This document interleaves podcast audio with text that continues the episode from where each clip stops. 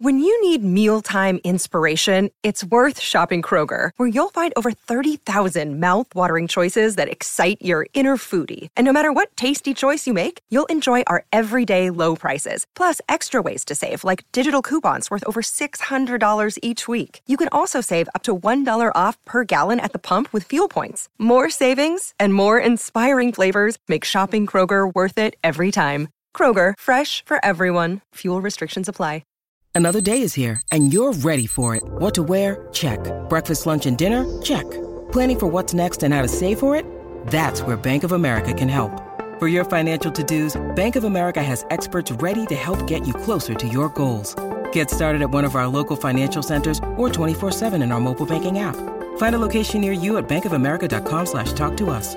What would you like the power to do? Mobile banking requires downloading the app and is only available for select devices. Message and data rates may apply. Bank of America and a member FDIC.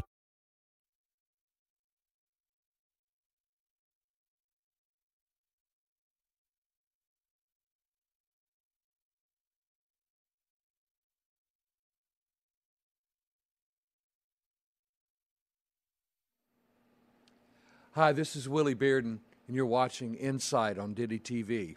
Tonight, our guests are uh, Paul Duane and Robert Gordon, who have made an incredible film. and guys, so welcome. Uh, Thank you. For, and thank you for being here tonight. And we're, we're gonna we're gonna talk about this this uh, disturbing yet wonderful film. Um, uh, the, the subject of the film is uh, Jerry McGill, who is uh, who was kind of came to be known in Memphis uh, back in the 70s, I guess really from the 50s uh, on. He, he had a very checkered past. And, uh, and I think just the fact that you guys uh, found him and followed him around a little bit is pretty amazing. For people who haven't seen the film yet, the film is called Very Extremely Dangerous, and it's out on DVD now and available uh, for purchase uh, online, and we'll talk about the website and all that in a minute. But uh, um, tell us a little bit about who Jerry McGill was, Robert. Well, I first encountered Jerry McGill uh, by name and legend through the Memphis producer and musician Jim Dickinson, who pointed me to. At, at the same time, I found about found out about McGill. I found out about these raw tapes shot by William Eggleston in 1973, four, and five, later, which later came to be known as Stranded in Canton. And McGill uh, nearly murders someone on camera in this uh, art documentary, which some years later I got to edit with Bill. And, uh, and so I encountered McGill there, and I wrote about him in a book called, my first book called It Came from Memphis. Uh, and and and I think probably lots of people watching this have have read "It Came from Memphis." That is the the really the insider stories of Memphis music. And uh, I, I think lots of people know the Elvis Presley story, and they know, you know, Stax and things like that. But I, I think you you really cut some new ground there with. That's uh, how I met Paul. Paul. Oh, really? Paul read. I'll let Paul tell the story, but I answered my phone one day, and Uh-huh. Paul was on the other end saying, "I'm Paul Duane from Ireland, and I want to turn your book into a documentary." Oh, really? T- tell about that, Paul. Well, you know, uh, I read the book. Uh, the book is an extraordinary insight into a time and a place and a set of people that are quite remarkable, and uh, it really s- struck a chime with me. And I, you know, I managed through uh, through um, local filmmaker Mike McCarthy here. I managed to get in touch with with Robert, and had this quixotic idea that maybe I could raise some money to make a a movie that would tell the story of how Memphis music, you know, the, the real underground, the underbelly, um, the, the untold story of Memphis music. we, we chased that dream for a couple of years. Music documentaries now are quite a, a big deal, and you know, you, you, people can make money out of them. You know, in 2000, 2001, it just wasn't happening. It was impossible to get anybody to, to buy into this, particularly since there were no recognizable names in it. And we, but we had a good time. We filmed some extraordinary stuff, and, and we spent some time chasing Jerry McGill because he was the one piece of the jigsaw puzzle that we couldn't put our finger on. It turned out the reason we couldn't find him was because he was serving um, seven, eight years in uh, in Florida State Penitentiary for um, attempted But that's not why we couldn't find him. It was because he was serving that time under an alias. so so he had an assumed name, but was serving time under. He was arrested, and was serving time under that assumed name. under name. the name Billy Furman. Billy Thurman. Wow. Yeah. yeah. That's He pretty strong. That's he pretty was- bold. He was being dismissed from a Florida prison on the bench just beyond the the door is freedom. And the Florida screw pushes the door open and says, Thurman, who's Jerry McGill? This is a story that Jerry told us. And Jerry said, Oh, didn't miss a beat. Oh, that's my BMI name. That's the name I write songs under. Okay, Thurman, you can go. incredible, incredible, but cer- certainly believable. Uh, the man, uh, as you see throughout the film, uh, he doesn't bat an eye to He's- lie or to do or to do anything. Right. It, it, it, it's a it's a really incredible. Uh, you know, his his reactions are incredible. One one key piece of information we haven't presented in the background here of McGill, which we should get up front, is that he was a Sun Records recording artist. Right. In 1959, um, actually through the disc jockey George Klein, he was brought. George heard him on a uh, at a campfire across the river in Memphis, i- i- in Arkansas, across the river from Memphis. Said, "Oh, you know, you want to record?" Jerry, 19 year old, like, "Yeah, I want to record." Brought him to Sam Phillips and cut a cut a single at Sun. Uh, Love Struck. Love Struck and uh, I Want to Make, Make Sweet, Sweet Love. Love. No, it's it's not a great record. It's an okay record. Um, it's and but Jerry's band apparently at the time were the hottest band in Memphis. And really? uh, well, Dickinson said that you know, what was it he said about beat, them beating beating up his band? Yeah, it's like it was, uh, McGill could have at any time. They were the two rival bands, Jim Dickinson's band and Jerry McGill's band, and and McGill could have easily taken the crown by s- stealing Dickinson's equipment at any point in time, but he took it as a sign of respect that he didn't. Wow, wow. Well, and let's let's let's kind of s- stop right there for a second, and let's talk about the recording scene and, and what the music scene was like in Memphis in 1959, and what Sam Phillips was doing at this time. Well, for the details on what Sam was doing in 1959, we'll have to look forward to Peter Guralnick's forthcoming biography. Right. But in, in the broadest sense, um, Sun Records had kind of peaked, s- and I think in I think the uh, I think that like Jerry's record is rockabilly influenced.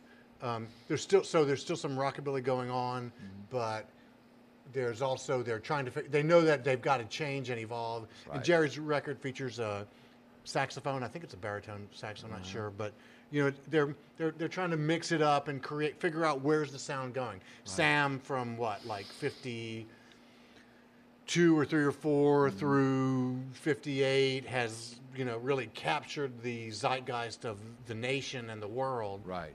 right and uh, and then Jerry's come along just a, a little later. But but but unlike today you know the recording artists were not or unlike then in Memphis the recording artists were not your college educated alternative rock kind of people. They were truck drivers uh, Jerry, I don't don't know that he had a day gig to speak He of. sold flowers. That's right. His he his parents were were had a nursery, a flower nursery, Oh, and really? He sold flowers. From a very early age, he was going into the bars and selling bouquets of flowers. That's how he learned to be a con man. He learned to spot when people, you know, he'd, he'd, he'd figure out a couple who were dating and go, okay, that guy's going to buy flowers. I'm going to embarrass him into buying flowers for his girl. And, you know, from like seven, eight years old, he was in these bars and clubs figuring out how to work people. Incredible. Incredible. and you see that in his, you know, those talents that he learned in the early days, uh, stayed with him all, all, all his life. Very charming guy. Mm-hmm. Um, you know, Where did he go to high school? Messick. tech. Well, at Tech? Messick then Tech. He did- Okay, yeah, he got know, sent where- to Tech. Sent to right? Tech. yeah, Yeah, right. I As, as many people, as many people did, who, who were kind of troublemakers. They, who went on to great rock and roll careers. Exactly. Many of the you know Yeah. Stax artists and other artists around town. Yeah. yeah. So, um, did he have a troubled childhood? Well, his mother put him on the stage in drag when he was, uh, when he was very young. His first Really? his first stage appearance was dressed as a as a girl singing. Do you remember the song? I don't. I don't know. He told the story. He's, he's actually he actually got quite far down the line towards writing his memoirs, and there's a whole account, quite a funny account of how it felt to be kind of like you know put on stage as a you know dressed as a little girl and, and getting all this applause for it. You know, later in his career he used drag to different effect when he was on the run from the FBI. Uh, but uh, you know, it was an interest. I don't know. I mean, his father was clearly there was clearly alcoholism in the family. There was clearly problem. There was, it was a problematic childhood. Yeah. You know, it can't have been easy. Well, and you know, and, and something I did notice in the film, he didn't talk about his past. Well, he Other did. We- people talked about his past, but w- well, I, I didn't Yeah. feel feel it. That you presented a We- lot of him talking yeah. about his. Past I past. think we deliberately stayed away from that because I it's see. too easy to fall into. Because he told a lot of anecdotes, but to a degree, we kind of looked at the stuff and we thought the present day, the present moment stuff was spoke for itself, and you didn't really need to hear him telling you about his past. You could Yeah. see in, in his face what it had been like. Yeah, you could. you really could. He had a, he had a lot of hard years. Yeah. on that face because he had been a really good looking guy. I mean, in, in the in the 1973 and 74 films, he's a he's a great looking guy. Yep. And uh, and then when you see him, then in what was 2009 when you were shooting, 2010. or 2010, something, right yeah, when there, you see him, I mean, he really really looks rough, and obviously he was he was he was ill. Well, I think what's amazing is the transformation that occurs t- to him physically from the time we began filming to the time we went back. You know, we filmed for 10 weeks. Right. And then it was, and then we jumped off the merry-go-round Uh-huh. it, while it was. s- s- While it was revolving at very high speeds, Right. We just fled, Yeah. and then a year later we went back and kind of checked in on everybody Mm-hmm. and got and, and got a, an ending to the film, which was great Yeah, and and and uh, and he had gained weight. You know, he was a totally. You wouldn't if you only saw him. If you only knew him from the beginning, Yeah. you wouldn't have recognized him at, at the end. We got the before and after here. We got the uh, on the on one side you got Jerry as a uh, in 1973, uh, and then on the other side we have oops, that's Jerry in 20, 2011. Right. So you can see uh, there's a quite a quite a qu- transformation. quite, quite, quite a, a big change. Um, I, I- I kept wondering, did he have a regular source of income? Was he on Social Security? How did how did he make his way through every day? I think that um, you know you you get three meals in prison, Yeah, and yeah. beyond that, uh, You- he- what you- am I you- you forgetting? he worked for the police. oh yeah. Oh, really? He Yeah. was like a paid He, informer. no, he, no, no, no. Oh. he was a telephone. S- He, he, he was he, he worked the telephones, raising money for police charities. Fraternal Order of Police. Yes, we, Yes. we've all gotten those. we've Calls, all gotten yes. those calls. Man, yeah. it's one of the things we couldn't find room to put into the movie. It's so ironic that after a long career on the other side of the law, he finds himself raising money for injured, you know, for charitable donations for the cops. Which, which, for anybody out there watching, he told uh, you know he told us, don't give the money. They Really? yeah, fifty. Yeah. You know, I've always asked, you know, how much goes to you and how much goes? It's 50-50. It's like, well, that's you know, but it's not. It's, like 90-10. Really? Yeah. Really. So the so the solicitors and whoever owns that company, Yeah. they get all the money. What they call it, a, a- a phone room or something? Yeah, I Yeah. forgot about that. That's crazy. Wow. Wow. Um, so did he have any children and had he been married uh, numerous times or who There'd been knows? A couple. Yeah, he'd had several wives. He had children by different people. Um, they one was Jerry McGill Jr., who collected Jerry McGill Sr.'s BMI money without Senior's knowledge, Really? according to Senior. According to Jerry. Wow. And um, so there was, you know, uh, not um, necessarily warm It wasn't, the, it wasn't the Brady Bunch, you know. sure. Yeah, I can imagine. I can imagine with all this. Um, so he, he said in the film he had been arrested 97 times. in Memphis. oh, just in Memphis. Okay, 97 times.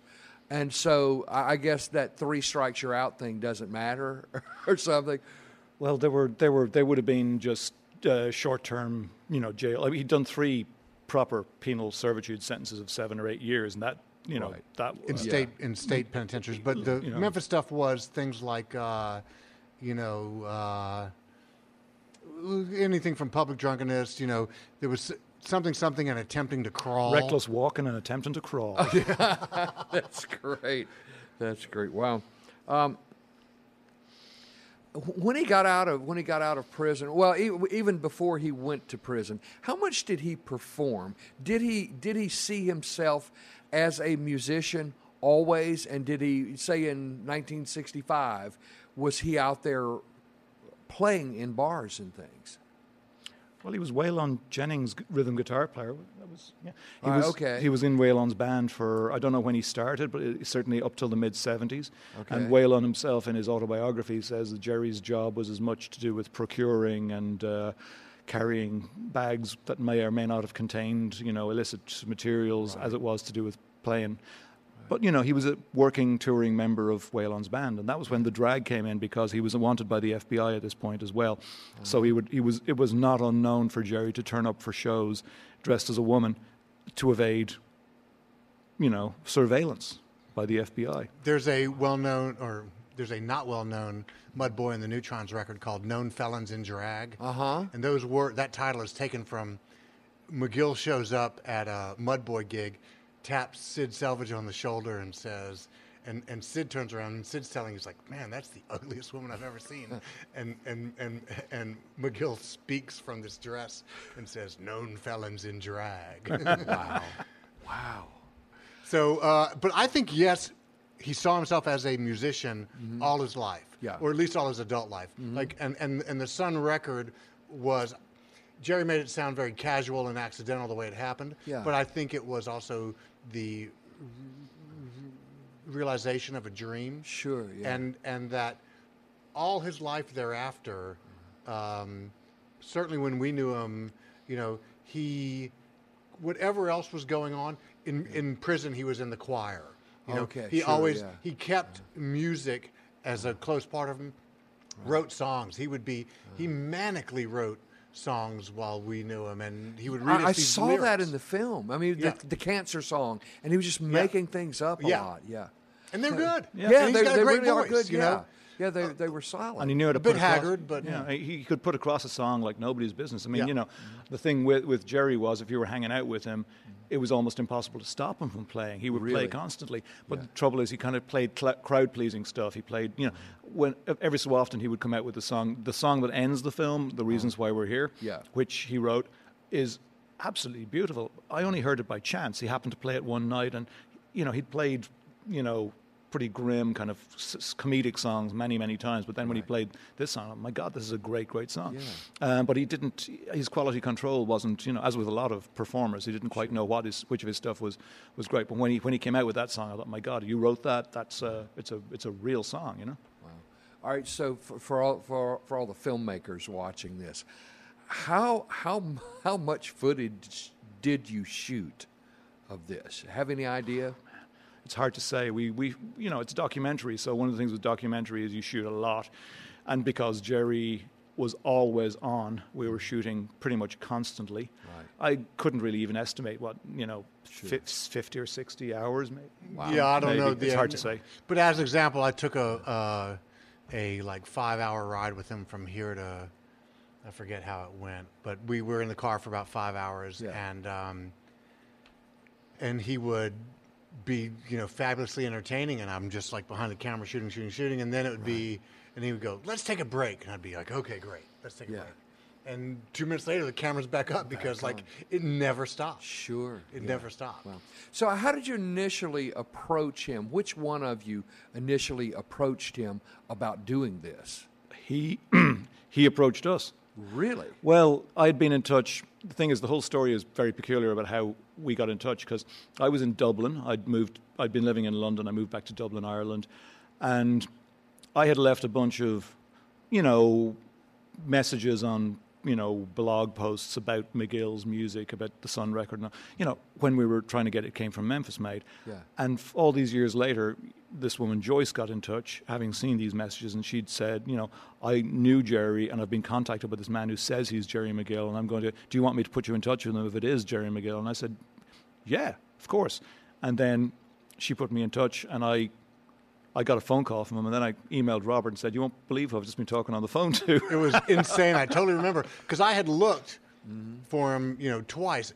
Looked really hard during um, the making of Stranded in Canton Uh-huh. to figure out, you know, everybody got an ending line. You know, Yeah. Uh-huh. this is where they are now, and McGill was just a myth. Sure, you know, there was no way to know. So it was a bit amazing that he appeared.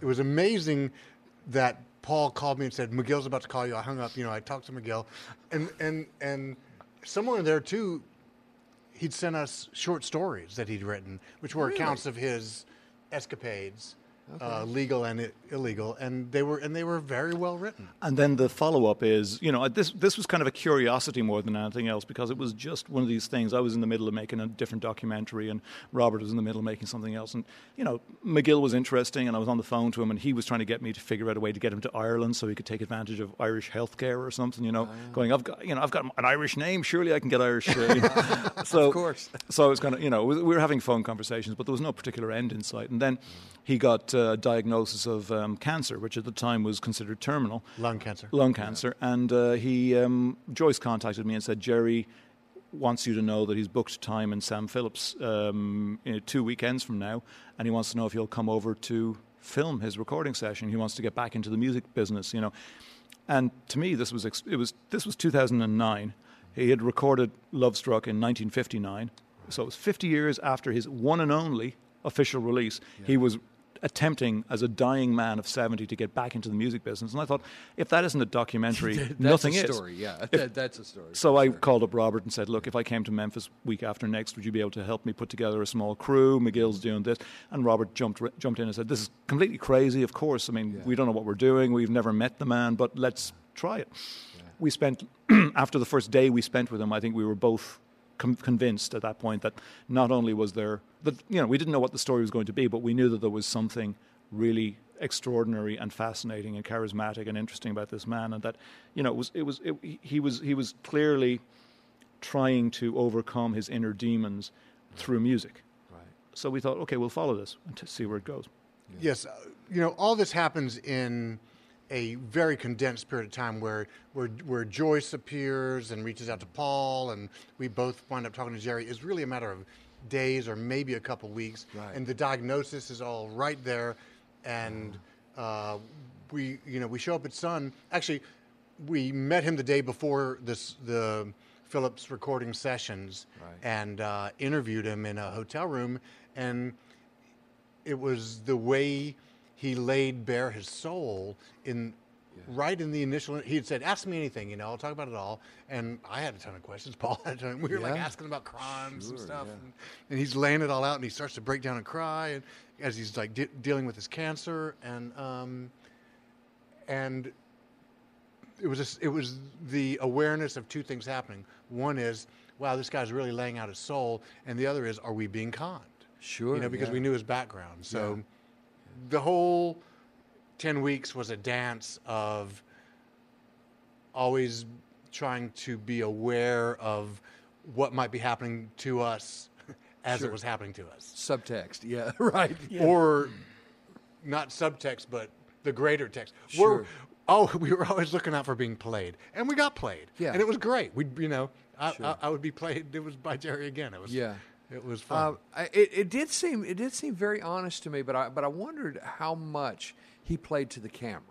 I mean, w- w- did did he play to the camera when you had the camera off? Did he still cuss people out like that? That's Did what I'm he s- saying, man. Riding in the car for five hours with him, Yeah. I put the, it was like, let's take a break. Put Yeah. the camera down, and like the show Just didn't end. start right back. It was like up, I yeah. can't not film this. You know, the the only things I regret are the times I had to stop filming. I remember at one point I was in the car and we'd just gotten some food and my lap was full of hot coffee and hot oh. food and both my cameras were at my feet. Ah. And Jerry, I suddenly realized Jerry was on the phone to a doctor's surgery, telling them a really convincing story about how he was from out of town, his car had been stolen, all of his Dilaudid was in the car, and he was suffering from term from cancer, and he need, needed to get his painkillers, and could they write get him a prescription, you know? And he was giving this sob story over the phone. I was like. I can't get my camera, you know, because he was a brilliant actor. He could put on any, you know, he was, he, you know, in this case, he didn't actually manage to con this doctor into writing a prescription because doctors are presumably have been through this before. But you know, just to see him going full scale, you could see why he made so much money on the phone selling those you know uh, charitable donations to the police. Wow. He w- he was a very very very charming and plausible storyteller. Yeah. He was also very dangerous, and how how did that manifest itself while you were with him? While you were both with him? there was a time when I was fearing for your life when when he was in the car. You and me both. Yeah, and and that is. There's no way to fake that, and uh, you know I, I, don't know if Martin Scorsese could could could do that on screen as well as Jerry did it, and you all just all of your reactions.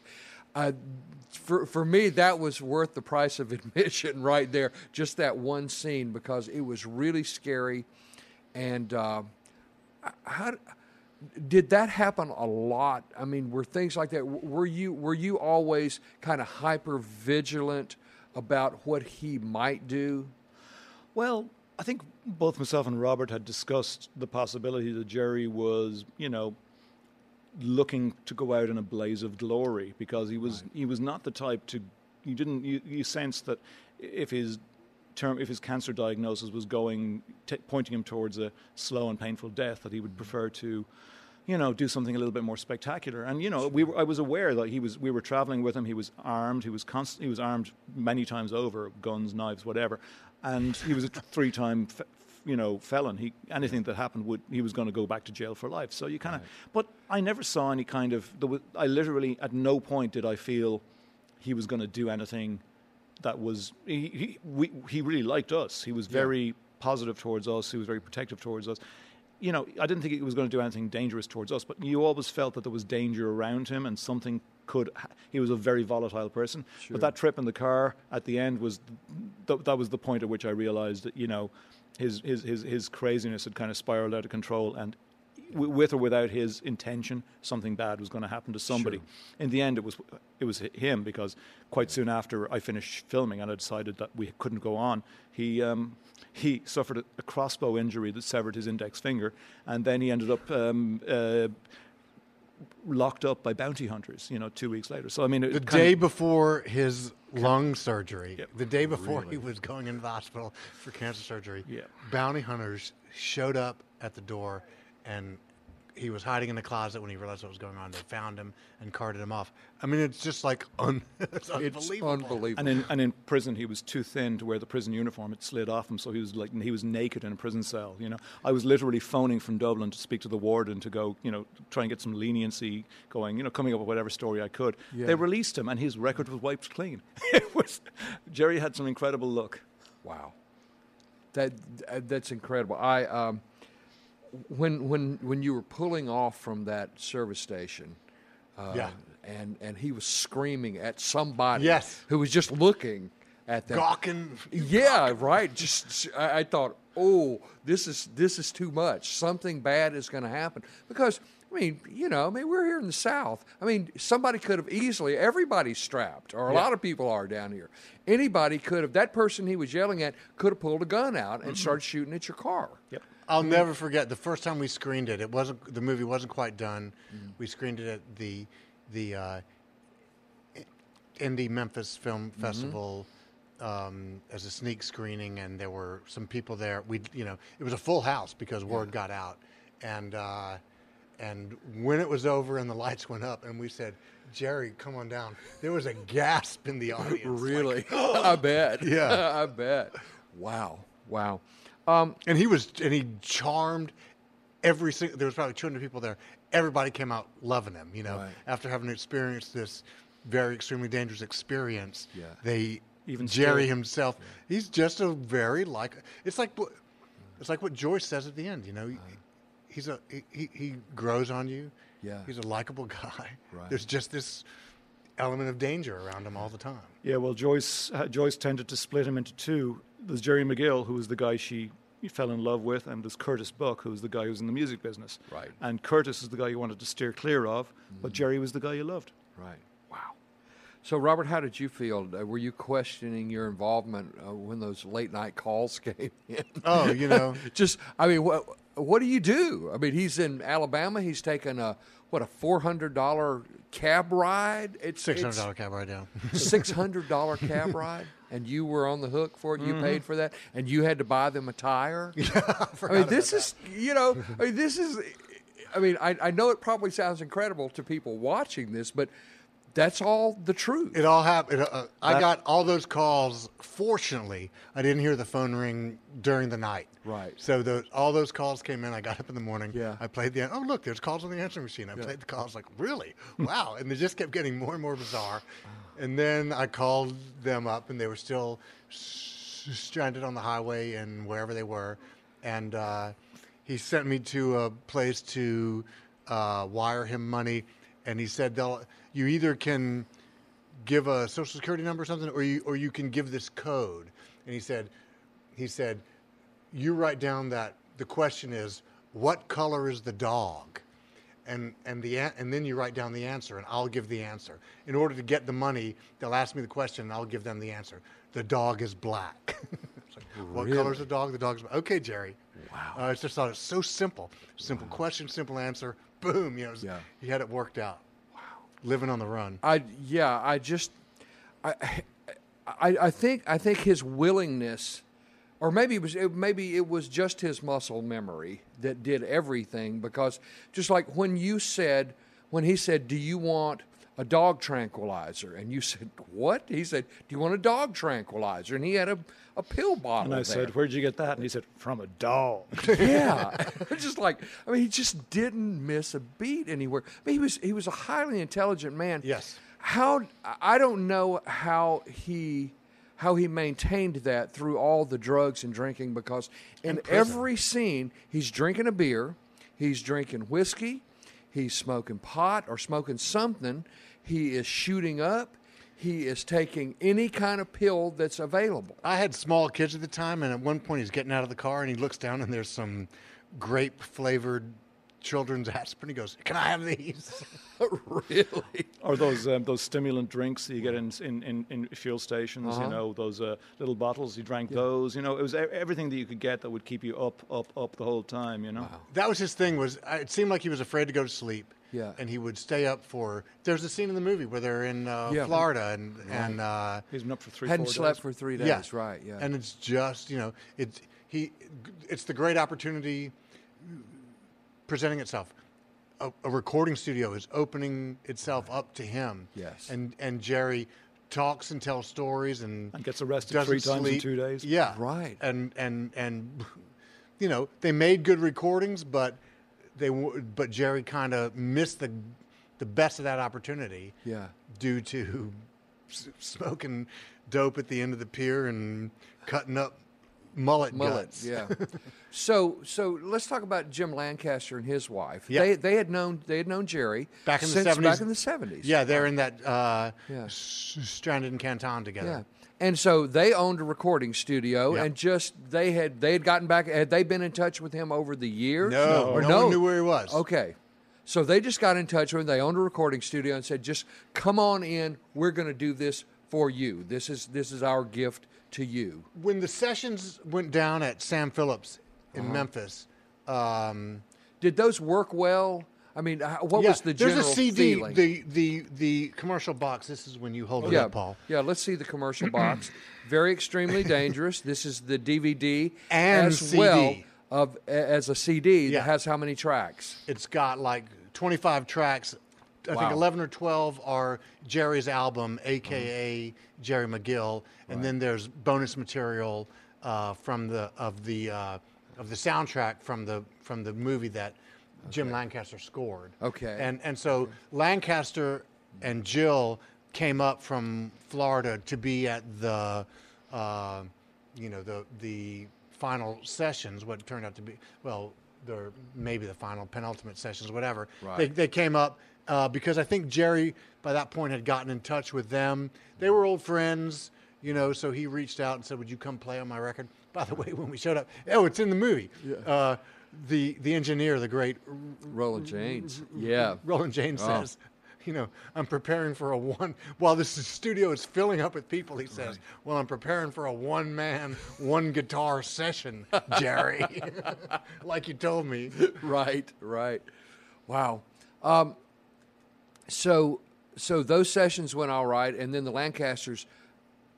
Jim Jim took just- the tapes down there to overdub. Okay. Uh, because it had been a bit chaotic in the studio, and Right. he wanted, you know, Lancaster knew that Jerry was a real talent. Yeah. Um, like Roland did, Mm-hmm. and um, and he wanted to turn this into a real record, which he did. Right. And and and the record is made up of some tracks from those late s- sessions, Mm. uh, tracks from 1959, tracks from 1970, two sessions in the 1970s, one with Jim Okay. Dickinson, one with Waylon Jennings. Uh, Travis Wammack is on a Yeah. set session in there. Alex Chilton is on backing Alex- vocals. Yeah, Oh, Ry really? Cooder is a guest Really? appearance. Memphis Horns are in there. Yeah, it's a hell of a it's a hell of a It- lineup. It's a great record for any. If if there happens to be anyone in the listening audience who is a fan of Mudboy and the Neutrons, Yeah. maybe their best ever performance is "Desperados Waiting for a Train" backing Jerry McGill. Yeah, Well, I can't wait to hear the soundtrack. Yeah. Uh, so, so all right, he goes down to Florida, and where in Florida was this? Nice, Phil. Niceville, Florida. Right. Okay.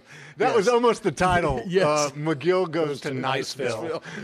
A nice town for nice people. So he he, go, he goes down there, stays at a friend at one of their friends' house who's out of town, right? Ed Colas, yeah. Great harmonica player. And kind of trashes the guy's house and No kind of about it, man. Oh. Even the cleanup was kind of trashing it. really. Well, you see him cleaning the sink with the toilet brush. Man. Yes. You know, it's like at, at that point, it's like, oh God, Uh, he was wearing the guy's clothes, wearing his pants. right? And and I think Jim Lancaster had to then go through his bags. as they're packing the car, go through the bags and, and check to make sure that. Yeah. Because Jerry had this thing, I think Lancaster says it in the m- movie, things that Jerry liked, Jerry felt belonged to him. Really? Yeah. Yeah, I, I could see that.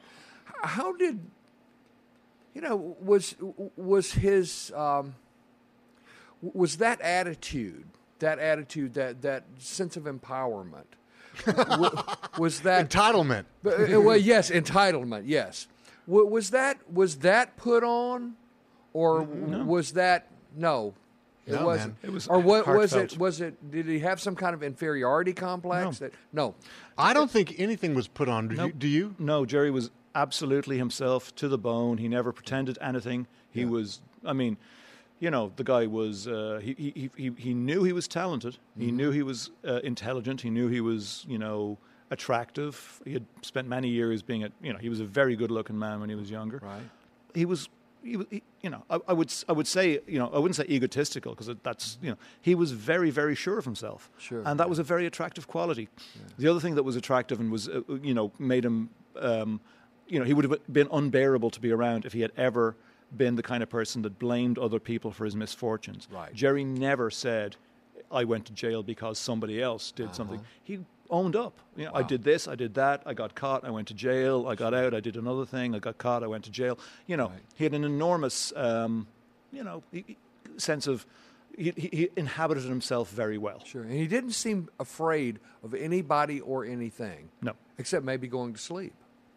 Yeah. Right? Yeah. Yeah. Sure. So I, I've got to ask you, how, what in your past got you ready for this? I mean, you're not from around here, you know. And had had you, were you ready for for this crazy Southern person?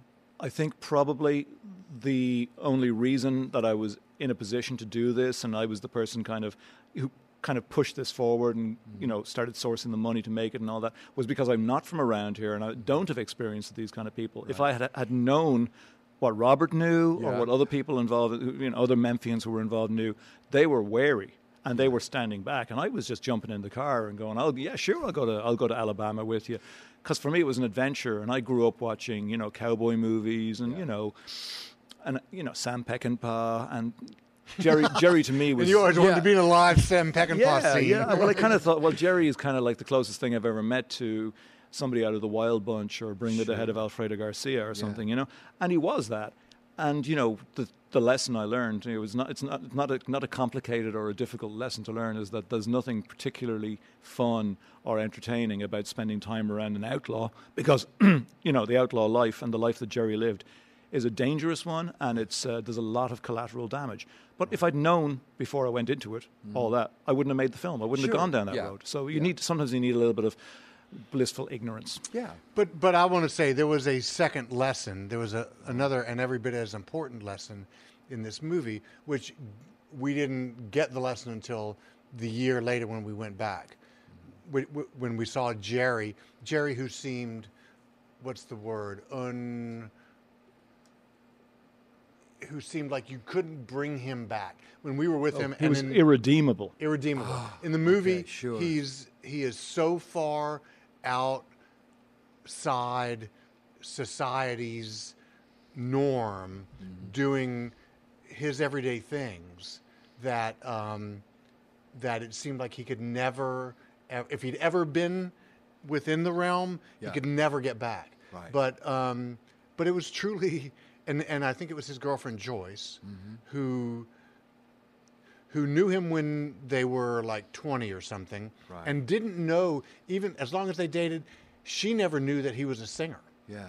so she wasn't involved in all this music stuff Uh-huh. and and and the guy she was trying to uh, let free from within this Curtis Buck guy she spent she really opened that door and this other guy this the real the the you know original Jerry McGill by the end had surfaced and you see him and he's like he's in love with Joyce he's he's comfortable he's he's been cut in half because he's had lung s- Right. surgery so he's physically slowed but uh, I feel like um, it was Joyce's uh, the atmosphere that Joyce created around him that let this guy come out and it was a real lesson in judging people and in the power of love Because, Sure. you know, because when you watch the movie, it's very easy to come away with the im- implication that Joyce was a kind of a, you know, a victim or something of that sort. Mm-hmm. You know, the the relationship was much more complicated than that, and Joyce,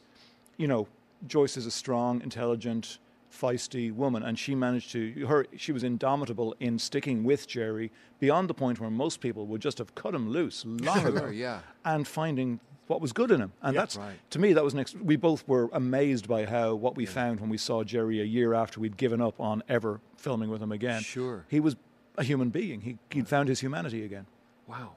Redemption. Yeah, it was. And Unexpected. We thought there would be none. Wow, that's that's strong. Uh, Why why didn't Joyce want to be seen on on in the film? We don't really know. Yeah. we it was it was a stipulation. It was very difficult to get Joyce to even agree to take part in the film. She really, didn't did not want to be. to do that voiceover, and her voiceover really makes Yeah. a big difference in the movie. And Yes, it does. that all you know, that all came later in the in the filming, the year later. Yeah. we had we not gone back a year later, it's hard to imagine what that movie would be. Sure. Yeah. But she tempered it the same way she tempered him, mm-hmm. and and it was a good thing for Jerry and for us. Will we see his likes again? There aren't any more Jerry McGills, no. Yeah, but there's more outlaws. I mean, you know, there's no more. Jer- There's no more.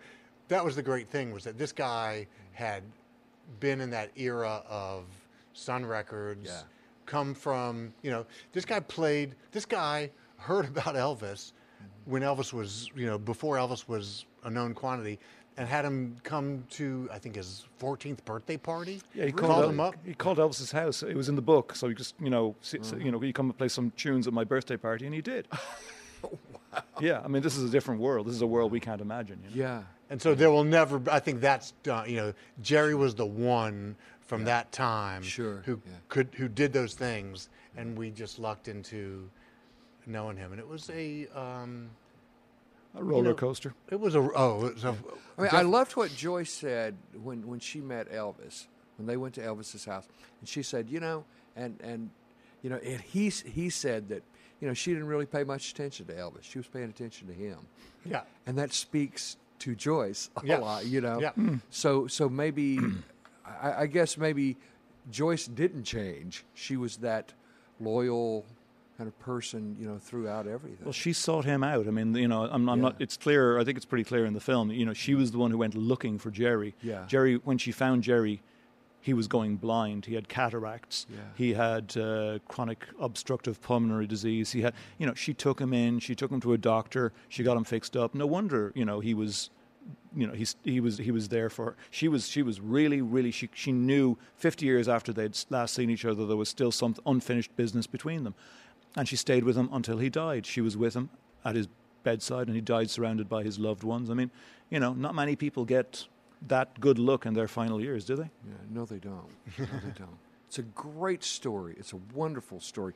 Are there any things that, that you wish you had done, or uh, things you could have gotten? I mean, obviously, you you wish you would have had some footage of him from 1970, you know, one, or or some footage, you know, from the mid 60s. I, I got one. I, I, I was, Paul and I would kind of take turns shooting. Uh-huh. You know, it- I'd go, he'd go, I'd go, he'd go. Paul was going back and forth. By the way, that, that volcano, that volcanic ash. Oh, yeah, that from Iceland, From right? Iceland. yeah, right. Kept Paul, that's why Paul had to take a second $600 cab ride To Florida. To Florida because McGill. It was a and- McGill didn't volcano. wait. Its flight was McGill versus delayed. volcano. Wow. But but at one point I was down there and um, you know it was difficult to be filming Jerry and it was difficult to be around him sometimes and very often in the shooting I'd want to just like get the hell out of there. Yeah. So David Leonard and I, David was the uh, sh- shooter who was with me. We were down there together at one point, and we finished what we were doing. We went into. They were living in a Motel Six. We went in to say goodbye, and we went in to say goodbye. There's Jerry and his sidekick Paul Clements, and two young people they'd met in the hotel, and they were hanging out on the bed and they were playing guitar, and it was like, and and I didn't stop. I just said bye and left, and we were on the outskirts of town. I was like, man. We should go back because we need to shoot. We need to show that this party doesn't stop. We're leaving, but Right. but that vacuum is filled immediately by Right. Jerry can always find the people. And we didn't go back, and I kind of wish we had. But it didn't im- impinge on the movie's Sure. story, but that's something I, I regretted. But yeah, that there was this continuum. I mean, did, did he did he just kind of did, did he see his life that way that you know just kind of next you know whatever happens to I do this and then next what what's going to happen? I think he lived in the moment. He was Yeah. just constantly in, which is a very attractive quality in, in, in a person Yeah. in some ways. You know, he was always in the moment, and he didn't really think about the future or that much about the past. I think. But at the same time, he knew he was sick, Mm-hmm. and he was making plans for uh, his demise should it occur, which it ultimately did, and that was to take care of people he loved, and and so he, you know, while he lived in the moment, he didn't deny reality. Yeah. All right. Well, let's let's see the uh, the DVD again in the package. It's uh, very extremely dangerous, and these guys made a great film. I'll tell you, I was uh, I'm still uh, haunted by it, and uh, it's it's something that, that lots of folks would like to see. It's it's a it's a little missing piece, or maybe just a frozen moment of Memphis music and who we are here in Memphis, and uh, and uh, something that won't happen again, probably. I hope not. And, uh, yeah, yeah, I couldn't. I couldn't take that again. I bet you could. When Paul got in the car, we all went to have breakfast in Memphis, and and they were going to go down to Huntsville to uh, to to to do a medical shoot. We'd mm-hmm. gone. I'd gone down to do a medical shoot and been kicked out of the hospital with a camera. So in the mm-hmm. interim, I'd made all kinds of arrangements. Right. And and the what turned out to be the final shoot, we have this Mexican breakfast outstanding on Summer Avenue. Mm-hmm. Then we're we're going out to the parking lot, and Jerry gets in to drive the car, which was a real shock because Jerry Joyce had always done the driving, and Paul got in the back seat, and I was like, you know, you know, I had previously said if Jerry ever decided to drive, I wasn't going to get in the car with him, but he did, and I did, you know. And that was the last time I ever got in the car. That was- I- next car I got into was going back to Memphis so I could go home to Dublin. yeah, he I, I saw I saw when you shot the uh, the speedometer and it was 90 miles an Yeah. hour Yeah. and, and they were arguing. I thought this is not going to end well. um, Well, this it's it's a great story, and, and I can't wait to hear the to hear the CD and the soundtrack. I, I, you guys have done a great job. I, I'm you know my hat is always off to people who who will document these things because they're very important for us to know about who we are, and especially for people you know in 50 years to know who we were. Yeah. Uh, you know, it, these things these things really do kind of drive that stake in the ground and and say this is what we were right at this time. So, uh, congratulations on this. I guess you're going to be going around to lots of places, and uh, will this be available for download? Yep. Okay. Fat Possum. It's put out by Fat Possum. Fat Possum Records. Records. Okay, so you can just fatpossum.com. com, yeah. Right. Okay.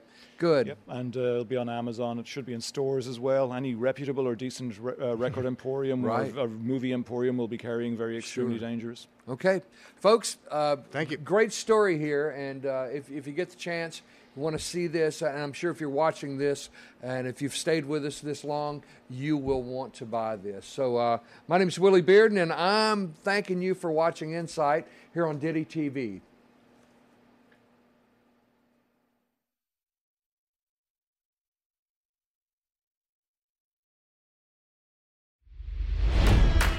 It's NFL draft season, and that means it's time to start thinking about fantasy football. FantasyPoints.com features industry leading experts and prognosticators using proprietary hand charted data to help you score more fantasy points. FantasyPoints.com is the place to go for whatever kind of fantasy football you play. Whether you play fantasy football, daily fantasy sports, or do a little bit of everything, Fantasy Points has the meticulously researched content to guide you to victory. And why wait for the fall? Fantasy Points also covers the new spring football league, the UFL. Join the guru, John Hansen, Scott Barrett, Joe Dolan, and other massive names in the fantasy football universe with an exclusive offer. Use code Pantheon for 15% off any fantasy points package, including the all in package, with access to every article, tool, and data nugget that Fantasy Points has to offer. That's fantasypoints.com and code Pantheon for 15% off at Fantasy Points. Fantasypoints.com, code Pantheon. Score more fantasy points.